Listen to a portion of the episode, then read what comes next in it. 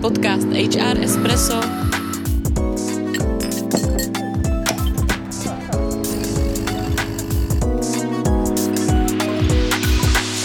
Vaše pravidelná dávka informací ze světa personalistiky.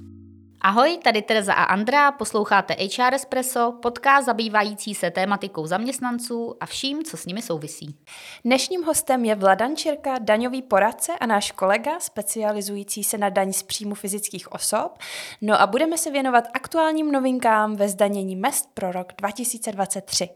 Vladane, ahoj a vítej ve studiu. Dobrý den, zdravím všechny. Uh, začátek roku je vždycky náročný, a zejména pak pro mzdové účetní, kteří se musí rychle adaptovat na novinky ve zdanění zaměstnanců. Co ty považuješ za největší novinku pro ten rok 2023? Já bych na začátek řekl, že rok 2023 nám až nějaké úplně zásadní změny nepřinesl.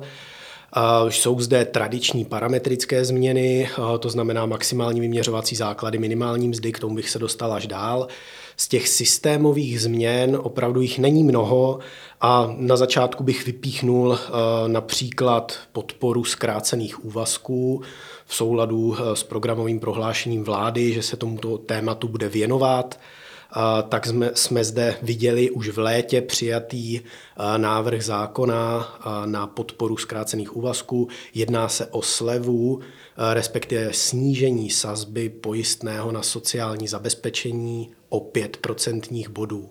Mm-hmm. To si myslím, že je určitě zajímavá uh, změna a tím cílem je samozřejmě, aby zaměstnavatelé více podporovali zkrácené úvazky a zaměstnance, kteří nemůžou z jakýchkoliv důvodů pracovat na plný úvazek. Můžeš uh, trošku blíže vysvětlit, uh, o co přesně se teda jedná a hlavně koho se to týká? Jsou tam nějaké podmínky? Ano, týká se to takových těch, uh, když se zamyslíme nad rozdělením profesí, tak se to týká těch profesí, nebo těch kategorií zaměstnanců, kteří to mají obecně složitější s hledáním nějakého uplatnění a obecně eh, vyžadují eh, nebo uvítají eh, nějakou větší flexibilitu, případně právě ty zkrácené úvazky. A konkrétně se jedná o zaměstnance nad 55 let věku, o zaměstnance mladší 21 let věku, potom jsou to například zaměstnanci pečující o dítě do 10 let věku, zaměstnanci se zdravotním postižením, zaměstnanci, kteří nastoupili jakožto uchazeči hledající zaměstnání, to znamená z úřadu práce v uplynulých 12 měsících.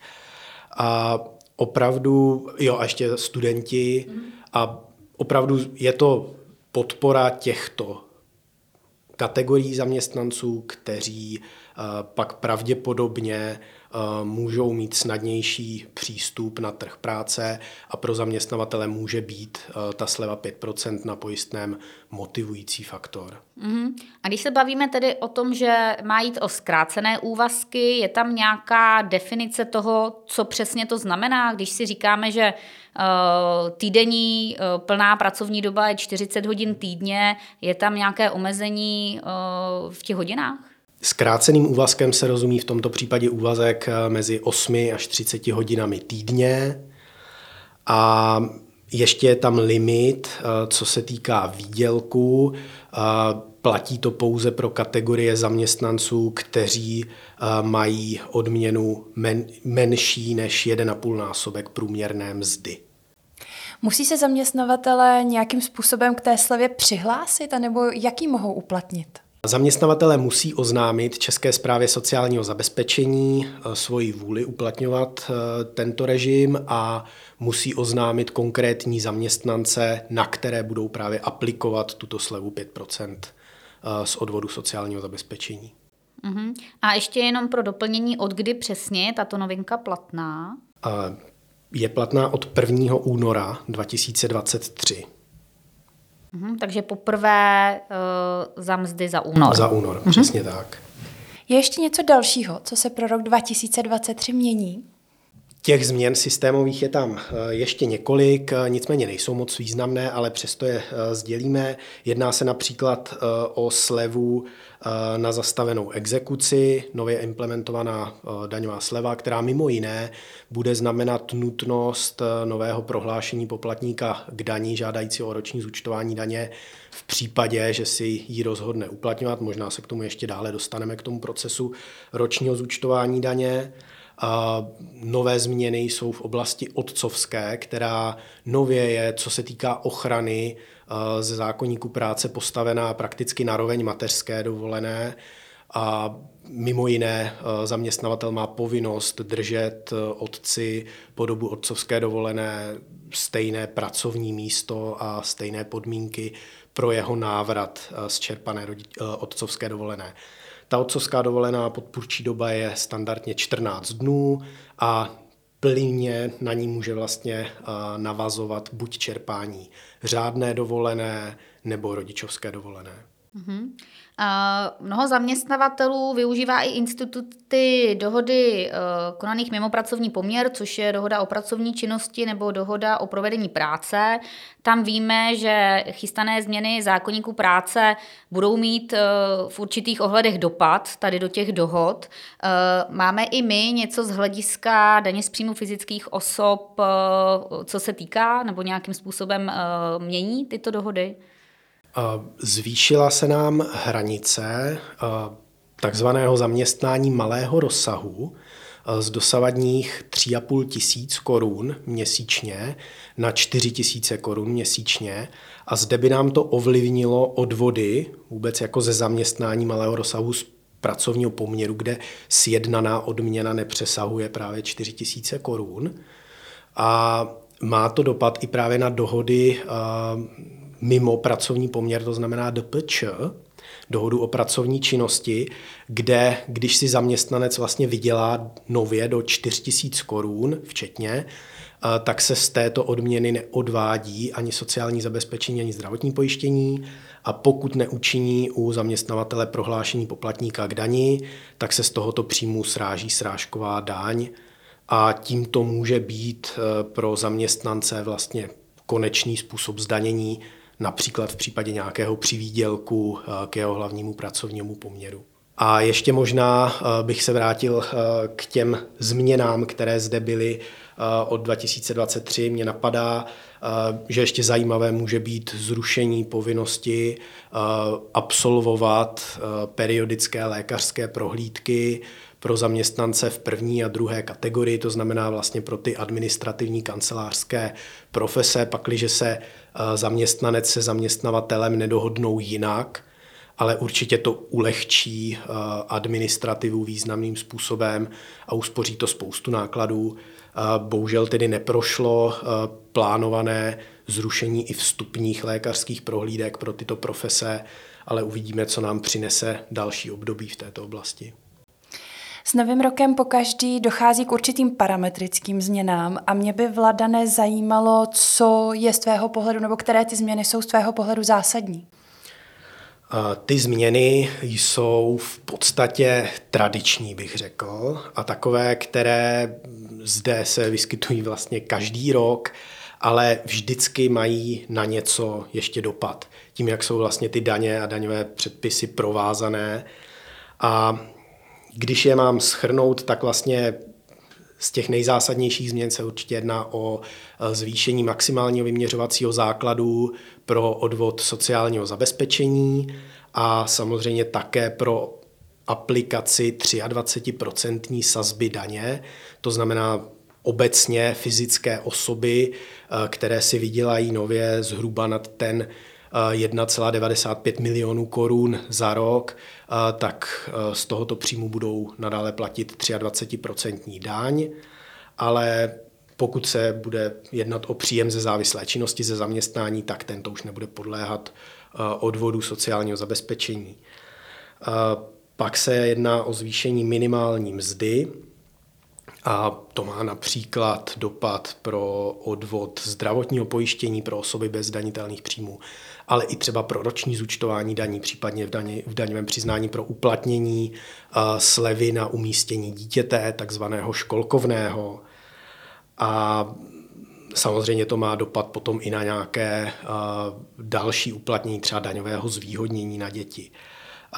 Mění se i sazba stravného, což má dopad na výši stravenek, respektive daňové uznatelnosti na straně zaměstnavatele u stravenek a výši stravenkového paušálu, který může poskytovat zaměstnavatel zaměstnanci.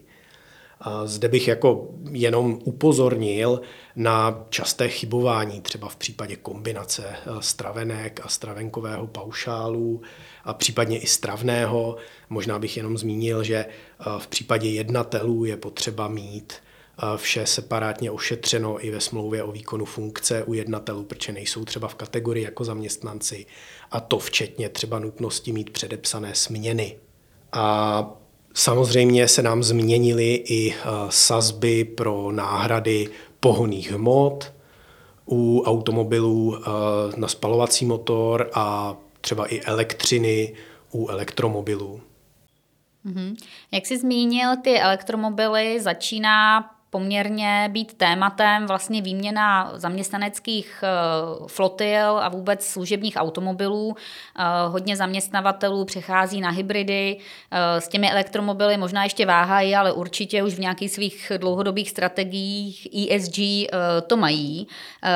Jak je to se zdaněním a s elektromobilitou? Já naprosto souhlasím. My teďka jsme byli připraveni na mnohem větší dynamiku zavádění elektromobilů do firem. Nicméně vypadá to, že společnosti nyní řešily jiné priority, ale určitě ten dlouhodobý trend je jasný a elektromobilitě ve firmách a obecně se zřejmě vypadá to nevyhneme.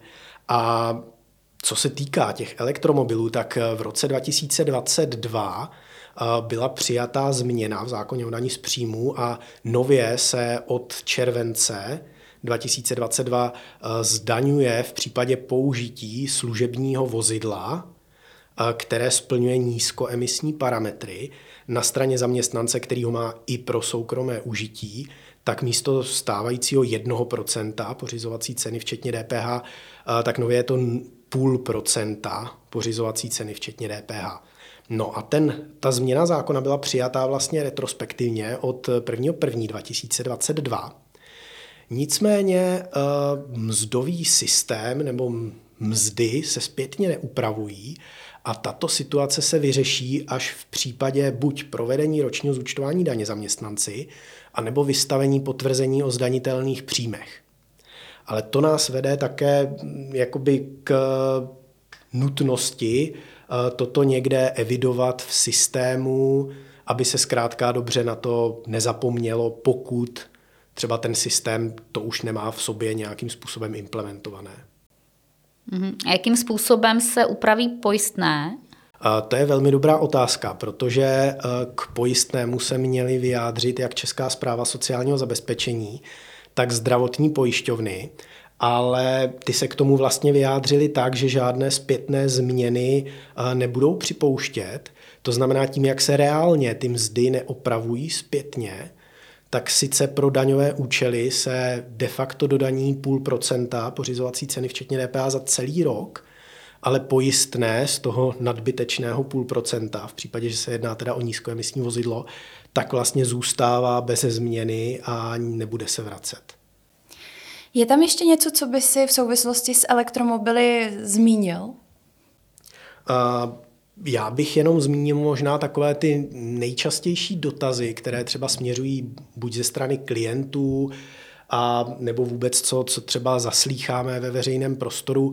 A to je třeba mm, jiný přístup eh, k proplácení eh, náhrad za spotřebovanou elektřinu, eh, respektive složitější kalkulace náhrad za spotřebovanou elektřinu kombinace spotřebované elektřiny v případě služebních cest, soukromých cest, souvisejícího vykazování.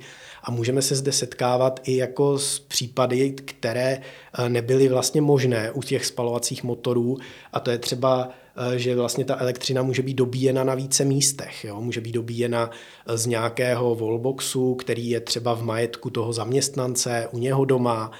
V takovém případě zase náleží zaměstnanci náhrada za nějaké přiměřené opotřebení toho jeho soukromého volboxu, ale pouze v případě, že tam dobí právě elektřinu pro služební účely, pro služební cesty, nikoli třeba pro ty soukromé. A stejně tak, jako zase může náležet náhrada, eh, nebo vlastně vzniká příjem tomu zaměstnanci eh, v případě, že zase na ty soukromé cesty si dobí elektřinu z volboxu u zaměstnavatele, takže jako opravdu dochází ke komplikovaným situacím, kdy se Eh, může nastat situace, že zaměstnanci bude náležet náhrada v řádu několika desítek, možná stovek korun. Zároveň mu bude vznikat zdanitelný příjem za tu elektřinu, kterou si dobil u zaměstnavatele a projeli na soukromé cesty. A přidalo to v tomto ohledu relativně hodně administrativy a musí se k tomu vždycky nějak jako zajmout nějak, nebo přijmout nějaké vhodné řešení nebo vhodný přístup. Hmm, tam, je, tam je problémem vlastně i to, že hrozně složitě se dá vyčíslit ta částka, která ať už příleží, přísluší jako náhrada, případně e, by měla být tím zdanitelným příjmem. Takže e, pro ty zaměstnavatele je to poměrně e, jako složitá situace, protože na ní není transparentní jednoduché řešení ale vlastně to, že se o zdanitelný příjem jedná, tak na tom se asi jako shodneme všichni. Vlastně podle zákona to osvobodit neumíme. Ano, ano, přesně tak. Jedná se o zdanitelný příjem a teď jde o to eh, vždycky, jakožto každý zdanitelný příjem, tak tento příjem musí být prokazatelně doložitelný v případě nějaké kontroly a obhajování, že skutečně ten příjem nastal v takové výši, eh, z jaké byla odvedena daň a související pojistné. Tak nám se pomalu eh, blíží doba, eh, kdy zaměstnanci musí požádat o roční zúčtování, pokud o něj mají zájem. Eh, pojďme si možná schrnout, v jakém případě zaměstnavatel může to roční zúčtování provést. Tak zaměstnavatel může provést roční zúčtování u zaměstnance, který si zaprvé požádá o provedení toho ročního zúčtování daně. Tu žádost musí učinit do 15. února, takže klasicky eh, v tomto ohledu se nic nemění. A zaměstnanec eh, nesmí mít povinnost podávat daňové přiznání. A těch povinností, které nám vlastně říkají, že, nebo těch povinností, nebo těch, těch důvodů, důvodů pro podání daňového přiznání je celá řada. A jsou to například ostatní příjmy, to znamená příjmy mimo ty příjmy z závislé činnosti přesahující 6 000 korun za zdaňovací období, za uplynulé zdaňovací období. Je to například skutečnost, že zaměstnanec daroval dar do zahraničí a chce ho uplatnit jako položku, jako nezdanitelnou položku u základu daně. Je to například předčasné zrušení, ukončení životního pojištění, Může to být například i situace, kdy nemáme zcela jasně prokazatelné daňové rezidentství u zaměstnance, kdy samozřejmě můžeme provést roční zúčtování daně i daňovému nerezidentovi, nicméně nemůžeme tam uplatnit jako slevy, kromě slevy třeba na poplatníka a na studenta. A v případě, že by tento zaměstnanec tvrdil, že bude daňový rezident, tak musíme být schopni toto rezidentství prokázat a mnohdy v těchto případech je eh, dobré využít institut podávání daňového přiznání. Mhm. Možná tady v tom mě napadá v této souvislosti otázka na ukrajinské zaměstnance, kteří vlastně do České republiky přišli z důvodu války na Ukrajině a uh, mzdová účtárna je nyní teďko před uh, otázkou, zda vlastně těmto zaměstnancům může udělat roční zúčtování, či uh, jak vlastně se na ně dívat. Máme k tomu nějaké mm, bližší informace nebo co bys doporučil? A já bych možná navázal na to, na to daňové rezidentství, protože to se bude uh, zřejmě, nebo zřejmě tam bude, tam bude zakopané to jádro pudla. A ti zaměstnanci ukrajinští budou pravděpodobně naplňovat Eh, podmínku pro to, aby se stali českými daňovými rezidenty podle české legislativy, protože zde budou mít pravděpodobně více než 183 dnů strávených a určitě zde mají i nějaký stálý byt, to znamená nějaký prostor, kde se můžou kdykoliv bez omezení zdržovat trvalé. ale pravděpodobně dojde také k tomu, že budou považováni za ukrajinské daňové rezidenty podle uh, ukrajinské legislativy. A zde přijde uh, na řadu smlouva o zamezení dvojímu zdanění, která nám má určit finální daňové rezidentství, kde jako rozhodující kritérium pro to daňové rezidentství je středisko životních zájmů. A teď je velice problematické v případě této situace uh, definovat, kde to středisko jejich životních zájmů je, jestli opravdu prostě je v České republice, jestli můžeme tvrdit vůbec, že to středisko jejich životních zájmů je v České republice v případě, že oni byli vlastně násilně vyhnáni ze svého domova, víceméně neměli ani jinou možnost, než, než prostě odejít sem a, a kdyby, tu, kdy, kdyby ta situace jako na Ukrajině nenastala taková, jaká je, tak pravděpodobně se ani tady ne, nebudou vyskytovat a, a pravděpodobně se třeba i mnohdy chtějí vrátit domů. Jo? Tak z tohoto ohledu je složité a téměř až jako neprokazatelné ze strany toho zaměstnavatele, kde to středisko životních zájmů se nachází.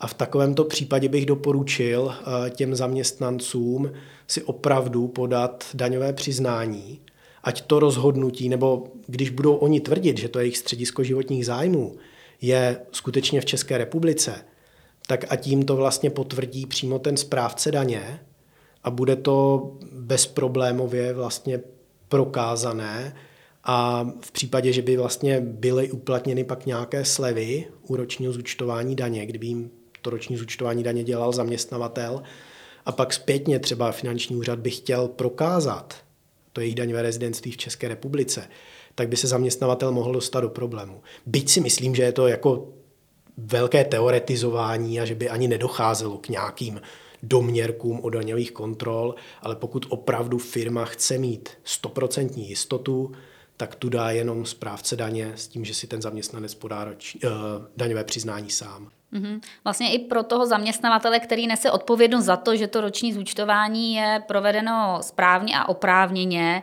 ve chvíli, kdy to rezidentství je velmi složité rozhodnout, eh, i vlastně pro ty lidi samotné, z hlediska kontextu celých těch situací, tak opravdu nechat to rozhodnutí na správci daně je možná taková konzervativní cesta, kterou bychom tady mohli doporučit. Určitě, ale zase bych doporučil uh, i nějakou formu asistence tomu zaměstnanci, protože roční zúčtování daně nám přeci jenom dává takovou jistou formu ochrany zaměstnanci s tím, že vlastně ten zaměstnavatel se o něho jakožto plátce daně postará, a že nemusí vždycky prostě tady rozumět daňovým předpisům, podávat si daňové přiznání, vyplňovat formulář, někam ho posílat.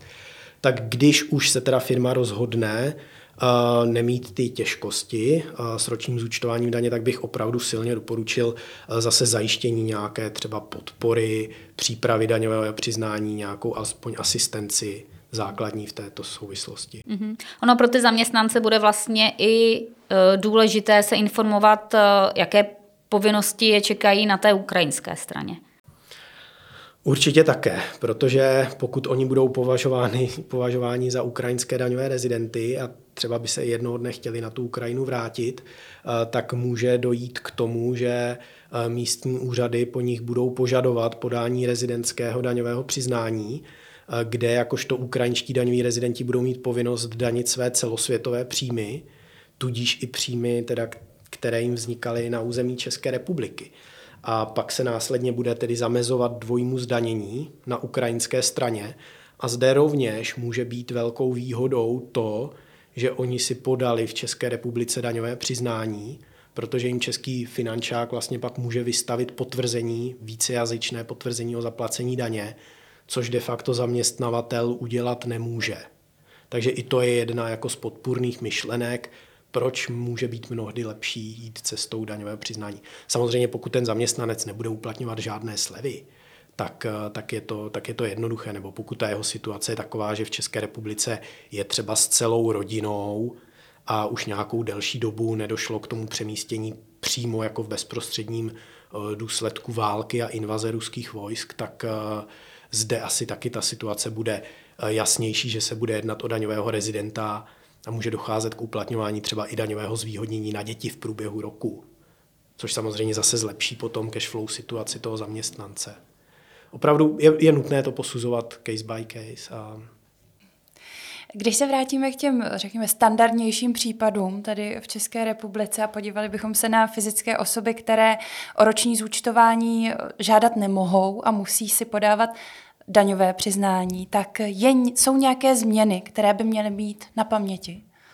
Tak pokud se zaměříme na osoby, kteří, které vlastně nemají možnost mít provedeno roční zúčtování daně, tak zde je významná změna například u osob samostatně výdělečně činných, a to je v oblasti paušální daně. Došlo nám ke zvýšení limitů pro vstup do tohoto režimu paušální daně. Nově se mohou tohoto režimu účastnit osoby, které, které si vydělají do 2 milionů korun za zdaňovací období. Je to tedy změna od 1. 1. 2023. S tím souvisí i zvýšení limitů pro plátcovství DPH na 2 miliony korun rovněž od 1. 1. 2023 protože uh, plácovství DPH, respektive to, že OSVČ nesmí být plácem DPH, je jedna uh, z podmínek účasti v režimu paušální daně. A ty další podmínky jsou například i to, že ta OSVČ nemůže mít další příjmy a zde se nám zvýšila hranice těchto dalších příjmů eh, z dosavadních 15 tisíc korun na 50 tisíc korun nově od roku 2023. A mimo jiné eh, v této souvislosti mě ještě napadá eh, i zvýšení limitů pro možnost provedení ročního zúčtování daně, kdy pro roční zúčtování daně pro rok 2022 je vlastně podmínka, že musí mít osoby příjmy do 6 tisíc korun za rok, tak nově od roku 2023 se tento limit rovněž zvyšuje na 20 tisíc korun za rok. Uh-huh. Uh, možná na závěr by mě zajímala otázka uh, na kryptoměny. To je uh, docela takové uh, zajímavé, žhavé téma. Uh, mnoho lidí se nyní samozřejmě kryptoměnám věnuje. Zatím je to taková, bych řekla, trochu neprobádaná oblast a možná uh, poplatníci si nejsou úplně jisti, uh, jak a kdy ten zdanitelný příjem vzniká, uh, tak možná, jestli k tomu by se nám něco řekl, i možná, jak se k tomu staví státní zpráva. Mm, určitě. Ona je to sice neprobádaná oblast, ale stává se být čím dál víc probádanější a sledujeme to právě i na straně správce daně, který vydal vlastně moc hezký interní pokyn k přístupu ke kryptoměnám, kde opravdu, ze kterého je vidět, že jejich metodické oddělení opravdu už jako ví, o jaký druh příjmu se jedná, na co se třeba zaměřit. A zde bych opravdu doporučil všem, Eh, kteří mají nějaké příjmy, nemusí se jednat konkrétně až tak jako úplně o kryptoměny, ale jakékoliv jiné příjmy, které třeba dříve eh, ještě sváděly k tomu, eh, že to ti zaměstnanci anebo vůbec osoby, i které si podávali daňové přiznání, různě schovávali, nereportovali a mnohdy se na to skutečně nepřišlo, a takže správci daně a vůbec finanční zpráva obecně je mnohem sofistikovanější, co se týká nějakých zjišťování informací. A zde oni mají opravdu už poměrně uh, robustní postupy zjišťování informací o dalších příjmech, ať už se jedná třeba o Airbnb nebo uh, příjmy z jiných uh, platform, ať už je to Booking a nebo za jiné sdílené služby, ale nově se plánuje i právě výměna informací u těch kryptoměn, když se vrátím k tomu zpátky.